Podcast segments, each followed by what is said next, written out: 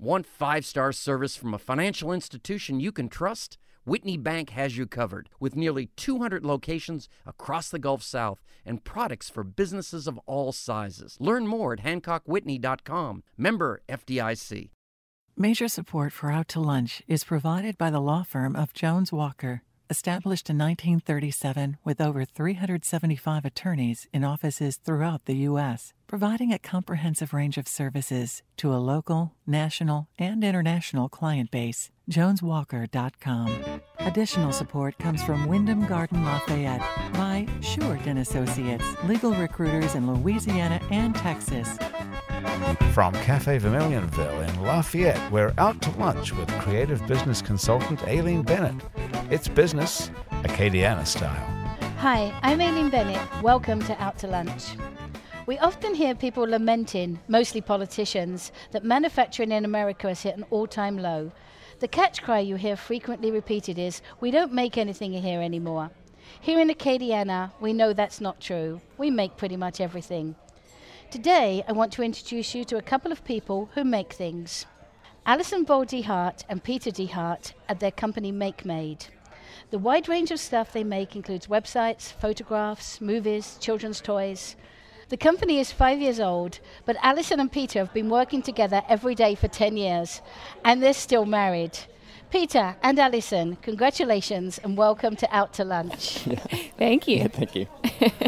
Normally, you expect a company to be a film production company or a toy manufacturing company or a website development company or a graphic design company. Does MakeMade make all of these various products because Lafayette is a small enough market and there's not enough business to allow you to specialize in any one of these? Or do you both just have a lot of skills and like to use them all? I think it's more of more of the second. I think I know ever since I was a young kid, I've, I'm just interested in kind of all creativity.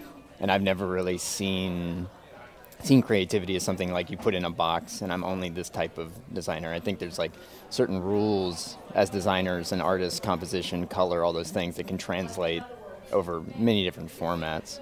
Uh, and I think that in meeting in meeting Alison ten years ago, I feel like I found somebody else who, who uh, like aligned, our vision aligned that way.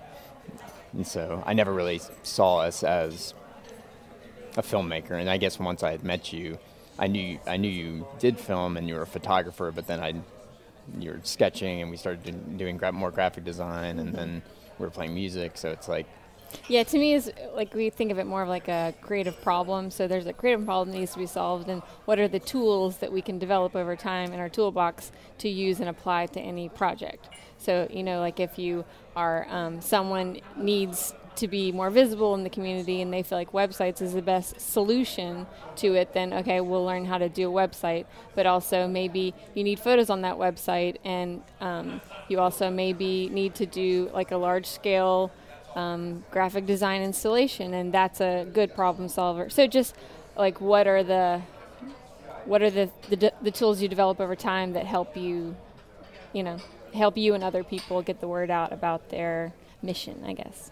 And I think we've said time and time again that we realized that with Alison studying film in college and I studied industrial design in college, both of them are actually kind of similar in a lot of ways. And then there's a, especially documentary filmmaking, because there's a lot of research, and then there's a, then, then there's a lot that goes into production. And I think industrial design is heavily weighed on research and figuring out who you're designing for and why you're designing a certain way.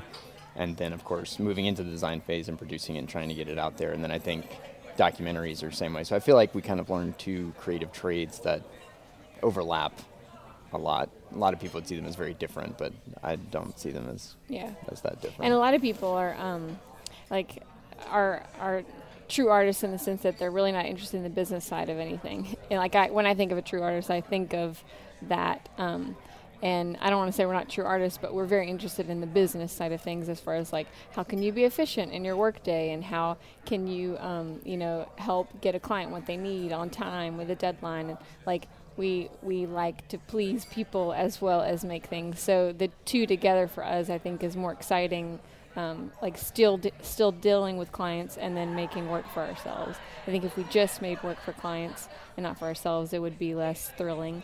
But because we do both, um, there's still a connection to the community and a connection to the um, making of things. How do your creative processes, how are they the same and how are they different? It seems like every project is just different. I don't, you know, I mean, it could be, obviously, being creative or being an artist or designer, you get inspired by something and that might change your process a little bit on a particular project. I, I feel we don't really have a set, I feel like, machine that, like, you come to us and, like, we're going to run you through this machine, or, you know, and not just, not just necessarily the client, but even just us. Like, I don't have to, I, I don't feel like I go to, like, some special place to do all of my brainstorming, you know, so I think it kind of happens differently every every time, and that's probably just looking for different ways to try to figure out something different, you know. So yeah, I don't. I yeah. I'm trying to think. I wouldn't say. I would that say we do a lot of like organizing to have moments of freedom. Like y we do a lot of pre-planning, um, a lot of like um, setting things in order, putting structure on our ourselves to be able to like sit and think and be creative without the like crushing fear of failure. Yes. So most people would shy away from working with their spouse. What's the secret? We never really think about it, you know. Mm-hmm. Like it's just you don't. I don't know. We have a lot of people that say like, "Oh God, I can never do that," and um, it's just. I feel like if we, because we're so work obsessed, we would never see each other if we didn't work together, um, and. And a lot of like uh, conversations about work, or like as we're falling asleep at night, it's like, oh, have you thought about this idea? Or, you know, and so it's not really during certain hours. It's more just like a um, always, always progressing and thinking. Right. All the time. I, yeah, I would agree, and I mean, I would think, I mean, you would know this firsthand as well. It's like, I think when you. When you are a person in this field, you can't you can't shut it you can't shut it off. You can try to shut it off, but I don't think you can shut it off. And I think that there's a lot of jobs out there, and there's a lot of people who are, you know, they're just itching to get to that five o'clock, and they can clock out, and they just they don't have to take anything home with them, and they don't they don't really care, and that's and that's and that's of course fine. They might care about their job when they're at it, but uh, but it, I mean, ideas come at eleven o'clock at night when you're binge watching shows on T V. They come early in the morning, they come at lunches, you know, it's like they come during quote unquote office hours, they come while you're on vacation. You just, I don't think, I mean, most of the, I feel like most of the bigger ideas we've had or worked on haven't come during office hours, you know? Yeah. So you're always working on a vast range of projects, and you know, I follow you on social media, and we, we have little hints of what you're doing. What's the most exciting thing you're working on at the moment? I would say the most exciting thing that we're working on is um, a documentary about the artist Robert Wiggs, um, who was, when we came to him, he was a sculptor um, of the age of ninety-two. And we had seen his retrospective at the Acadiana Center for the Arts, um, and were really drawn to his work and didn't quite understand the world of it, but we were intrigued. Um, and we met um, in a casual conversation at the Southern Screen Film Festival. We met Lisa Osborne, who's also a, a sculptor. And um, you have a lot of times people come up to you and say, oh, you should do a documentary on this. And, um, and it's always yeah. something that... shouldn't not always not always yeah. but most but most of the time yeah. it's like my you know like I always say it's like my you need to do a documentary on my cousin who kills rats for a living. He's like, he has some interesting stories, and so he has interesting stories, I'm sure, yeah, but it's like I don't know I don't know if I can invest that that time right now. But this was like one of the first yeah. projects where somebody, and she was like, you should yeah. do a um a documentary on Robert and Betty Wiggs, and we were like, yes, do you know them? Could you connect us? And so she connected us and um, helped us kind of get started on it. And then we spent two days with him and Betty at their home.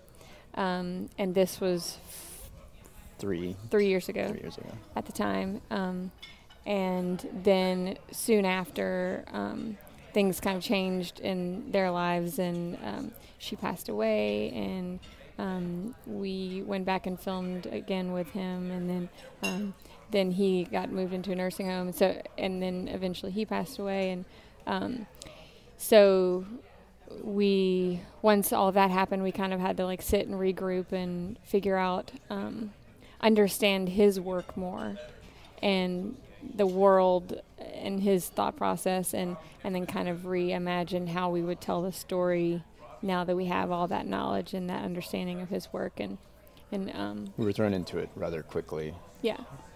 Just, I don't think we knew what we were, uh, we knew what we were doing, but we didn't know what we'd get out of it when we first started. Because I think when we, when we went there just to spend two days, maybe in our heads, we were thinking we might just make a ten minute video about a day with this interesting uh, aging sculptor who continues to work day in and day out, and uh, and then I think it just, yeah, like Alison said, it just evolved from there. And so now it's become, now I feel like I understand it. I still don't fully understand it because it's kind of high concept art, but and it overlaps into science. He's made a scientific discovery through his art just because of basically viewing the world slightly differently and drawing. And he's made, like I said, he's made one scientific discovery, and he should be in the company of some other great scientist, but he's kind of unknown about, which is kind of, which is kind of sad. But but the problem is, is he was an artist, he wasn't a scientist, and so his, he didn't have the right colleagues to help publish his work. He wasn't being recognized by, he was still at, at some point it was like being recognized by the science community, but most of the time he, he was still just a man with an art degree. He was an artist. So. So it's hard to know with you guys what to talk about next because you do so many things, but I kind of have a crush on your toys. um, tell me about them. How did they come about? How did their names come about? And describe them to our audience. Well, when I first met Peter, um, I knew that he did product design, and he then, as I got to know him, he was like, what I really want to do with my life is make toys. And I was like, okay, interesting. And then he revealed, like, I have, you know, five hundred action figures, plus five hundred plus action figures. And you still married him. Probably plus, yeah. My mom's like, we need to build a room for these action figures. Um, yeah. So James Vanway and I are going to open a museum. Yeah. and and he um, he has a, like, interesting way of looking at the world in the sense that's like, like the other day we were at a restaurant and he had picked up the cup and was looking at the bottom of it to see what type of plastic it was made from, just to, to like see what it was made of. And the waitress came up and was like, is there something wrong with your water? And he's like, no, I'm just looking at my glass and seeing, you know, the manufacturing type of plastic it is. Um, so, and then he's always really interested in how things, you know, fit together and what's the mechanism that turns it. And um, so you've, from my understanding, you've always wanted to make toys. And um, but the idea of making toys on a large ma mass manufacturing scale is kind of depressing when you think about the idea of like adding to the world of stuff that already exists. So um, we are starting small with, you know, small batches and small um, toys for the idea of, of getting a little more um, complicated with the mechanisms and Um, and treating them a little bit more like fine art. There's only like certain batches that are made. You think of it like making prints. So hopefully that they're they're more special and they're not completely mass produced to where, like Alison said, they just end up in everywhere and then end up nowhere. You yeah. know? Add to the throwaway culture of um, of all of it. But so we have right now we have two toys: um, Simon the elephant and Birchman the bear. You know I'm going to ask where their names came from.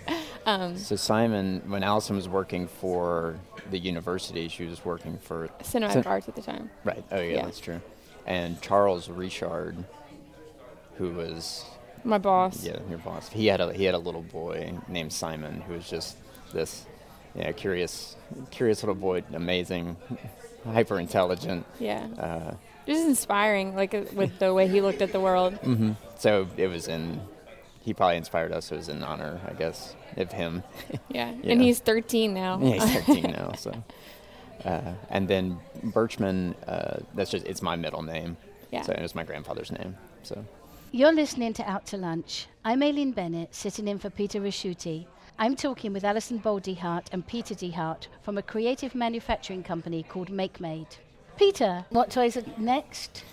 There's a gator that we're hoping to get out this year, and the gator's name is Chloe. I'm trying to think where that name came from. I think we just ended up, I think we ended up just liking Yeah, liking we, we did a lot of brainstorming on it, and um, we knew we wanted to add a female to the mix. um, and we, maybe we'll meet a Chloe one day. Maybe. And we will yeah, play that. Um, it just seemed like such a great French name yeah. for an alligator. Yeah. A more distinguished and, alligator. And how do you test your toys? Do you have a group of kids that come and play with them? Do you?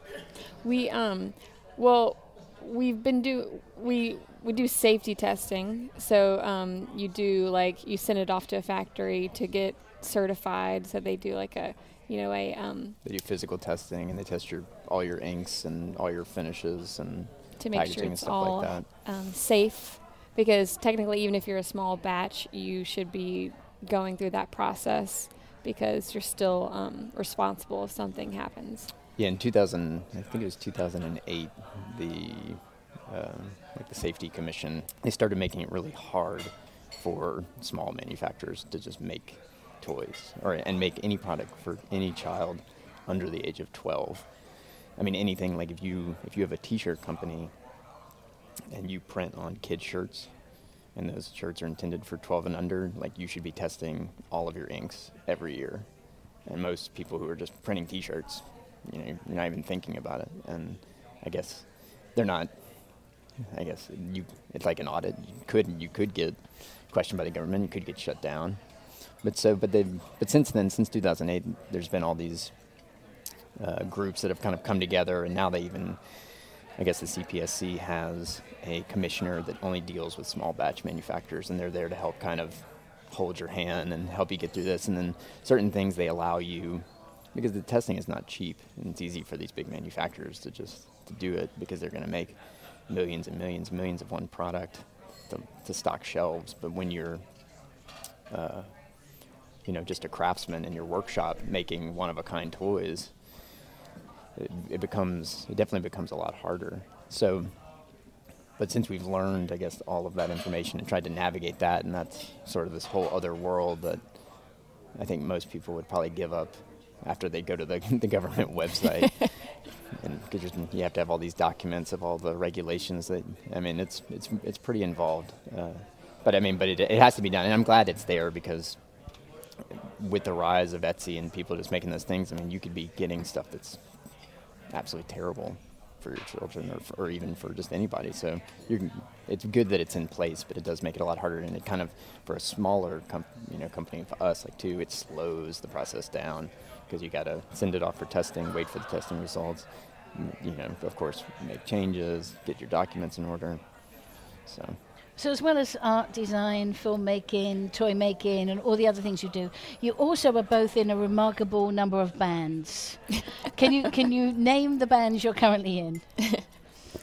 um, so I need a piece of paper. No, no. No, it's really not that much. No, now. It's not. Um, no. So. He's been in Brass Bed for eleven years, ten yeah, years. This is the eleventh year. Yeah. Um, and that's how, it's kind of how we met. Like, I used to go to their shows, and um, and then maybe s- four years later, we started Carbon Poppies. And um, I had always been writing songs and, like, not showing anyone. Um, and eventually... Um, those songs I've turned into releasing through um, a band that I lead basically called Kind Cousin, and he worked with me on that record. Um, so Carbon Poppies, Johnny Campos is also in the band, so there's three of us, and then Brass Bed is Johnny Campos and Christian Mater. Right. Um, and then Kind Cousin is? A rotating cast right. of... collaborators, that's right. what I like to say. Mm-hmm. So it's a question I know you're asked a lot. Lafayette, do you plan to stay or or leave? I grew up here, so I think it's a really special place. Uh, my first friend that I made when I got here was was Johnny Campos, and so uh, you know, and then when we you were seven. Yeah, we were seven. Yeah, so then and then those same friends that I made when I was seven, I still have now. Like this place, it just has. it has the best people for sure. And uh, I think I think that's the hardest reason not to leave. I think Lafayette has so much potential of what could happen. I know you know this as well. I mean, it's just so much stuff that could happen, and it fights itself a lot of times. But in the end, there's so much room for change and growth here. It's like I feel, we always feel like we go to another city who's already kind of in the middle of that or in the tail end of that. You're not really going to be contributing as much to hopefully shaping a city. So, and I think that that sounds more intriguing. Yeah, we like a good project. And it feels like there's room for growth and improvement. And I think if you, um, I f- we have a we have a connection to the community, and, and we feel like, um, you know, if maybe we're more beneficial here in a way, then we wouldn't be the same in Portland, you know. And I would say also, I mean, uh, I mean, I've been saying this for years, but because we have like fiber internet yeah, in I the mean, home, yeah. which is like, it's majorly helpful. It is, right? Like yeah. Our office is at the house, and to have that at our house that fast, and then those capabilities, it's like, where do we really need to be? You know, we can communicate, upload. I mean, do anything that we need to do, and we can travel any place to do work. So it's really, I think in this day and age, I don't think you necessarily have to be in those major cities anymore, unless you want to be. I don't know? think Lafayette would let you guys leave anyway, so we need a we need a retainer and maybe yeah. I think we could arrange that. Alison and Peter, this is part of the show we call Your Brother-in-Law. You're wrapping up a long day of work, and you're finally going to get a few minutes to yourself when your phone rings. It's your brother-in-law. Usually he only calls when he's got a computer problem, but this time the conversation's a little different. Peter and Alison, your brother-in-law has a great idea that's going to make you all a fortune.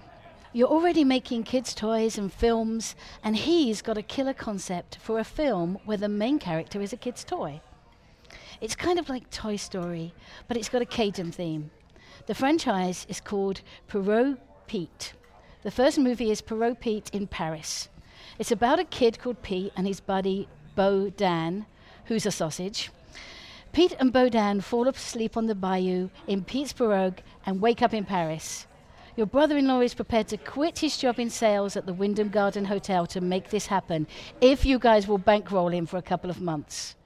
What do you say? Do you want to get into the kids' film business? I say, are you ready to commit four years of your life to this? That's exactly what I would say, too. That's usually what we say to people when they, they call um, and give us a concept. Yeah, anything most of the time related to a film. When somebody says, I want to make a film, like something feature-length, that's the first thing. It's like, are you ready for four years? Because that's what it's going to be. And, I mean, it, we even said when we were when we started working on this Robert Wiggs documentary, it's like, I don't know why I thought that wouldn't apply. Like, somehow, somehow for people we do films and video work for, it's the four-year thing, but no, we can do it in less time. And we filmed three years ago, we're wrapping up hopefully this year, and here we are, yeah. four years. I feel like so. Our answer was too serious, though. Okay. She just gave us a joke, and we went really straight with it. um, but I think... Well, and I guess, like, you, as creative problem solvers, the first thing you hear is, like, okay, I start thinking, like, well, um, what's the best format for this idea that you have? Like, it sounds like you, um, it sounds like it would have to be an animation because you're making sausage move. You know, like, is it stop motion? Is it, is it um, hand-drawn animation? Like, um, y- you might start needing to, like, go on YouTube and learn about all this kind of stuff. And we can quickly talk people out of ideas. Yeah. Or, like, or... Um, let them know how long something like that might take, like a, a normal timeline of that. Um, and then also you talk about, like, funding. And, and so say you're going to quit your job. How much do you need to to uh, stay afloat? And why do you think this this idea will be the idea that sets you apart from everybody else? Um, I, I feel like I'm still That's answering still very serious. seriously. I feel like, well, I'd have to be serious if he's about to quit his job. Yeah. I feel like it's a common thing that my brothers would call and say. Mm-hmm. Yeah, I don't think this is... Especially a YouTube series. They're always like, you guys should make your, your life into a YouTube series. Like, we're... Yeah. Yes. So with all that time. What's the dream for the future? Um, our our goal is not, like a lot of people, I guess, in business think, like, oh, well, one day I'm going to have a big place and I'm going to have ten people under me and I'm going to wake up and tell them what to do every day. And for, uh, like, a, you know, a managerial position. Um, and for us, I just, I don't know what's wrong with us, but it just doesn't sound exciting. So um, we were... we're just trying to figure out how to be, how to stay two people and be efficient and be able to take on a good amount of work, and um, and cover our bills and cover our, you know, future retirement and all that kind of stuff, and still be able to make art. Yeah. Um, be balanced and be healthy. I yeah. Mean, to me, that's all you can really, really, really hope to be. Alison and Peter, you are great examples of Louisiana ingenuity and creativity. It's been really good to spend time with you. Thank you both for taking the time to join me today on Out to Lunch. Thank you. Thank you. My guests on Out to Lunch today have been Alison Boudy-DeHart and Peter DeHart, co-owners of MakeMade. You can find out more about Alison and Peter's various creations by following the links on our websites, k r v s dot org and its acadiana dot com. The producer of our show is Grant Morris. Our researcher is Anne Christian. If you want to know what we all look like, you can find photos from this show on our website and Facebook page. You can get this show as a podcast, you can listen to past shows, and you can keep up with us on all kinds of social media by going to our websites, its acadiana dot com and k r v s dot org. Out to Lunch is a production of I N O Broadcasting for its acadiana dot com and K R V S eighty-eight point seven F M. I'm Aileen Bennett, and thanks for joining me. We'll be back here at Cafe Vermilionville next week. I hope you'll join us then for more business Acadiana style on Out to Lunch. Out to Lunch Acadiana is recorded live over lunch at Cafe Vermilionville in Lafayette. Cafe Vermilionville is open Monday to Friday for lunch and six nights a week for dinner, with a courtyard that sets the scene for fine Louisiana cuisine. The Out to Lunch Acadiana theme music, Encore Monsieur, Nice Guy, is written by Mitch Foreman and performed by Mitch Foreman and Andre Michaud. Out to Lunch Acadiana business consultants are Pete Prados from Innovate Acadiana, Zach Barker from The Opportunity Machine, and Doctor Blake Escaday. Support for Out to Lunch Acadiana comes from Wyndham Garden Lafayette, located off Pinhook near Carly's Saloon. Wyndham Garden Lafayette is a pet and family-friendly hotel with reception space for large and intimate events, free parking, free Wi-Fi, and a free shuttle within three miles that includes the airport and downtown restaurants. Want five-star service from a financial institution you can trust? Whitney Bank has you covered with nearly two hundred locations across the Gulf South and products for businesses of all sizes. Learn more at Hancock Whitney dot com. Member F D I C.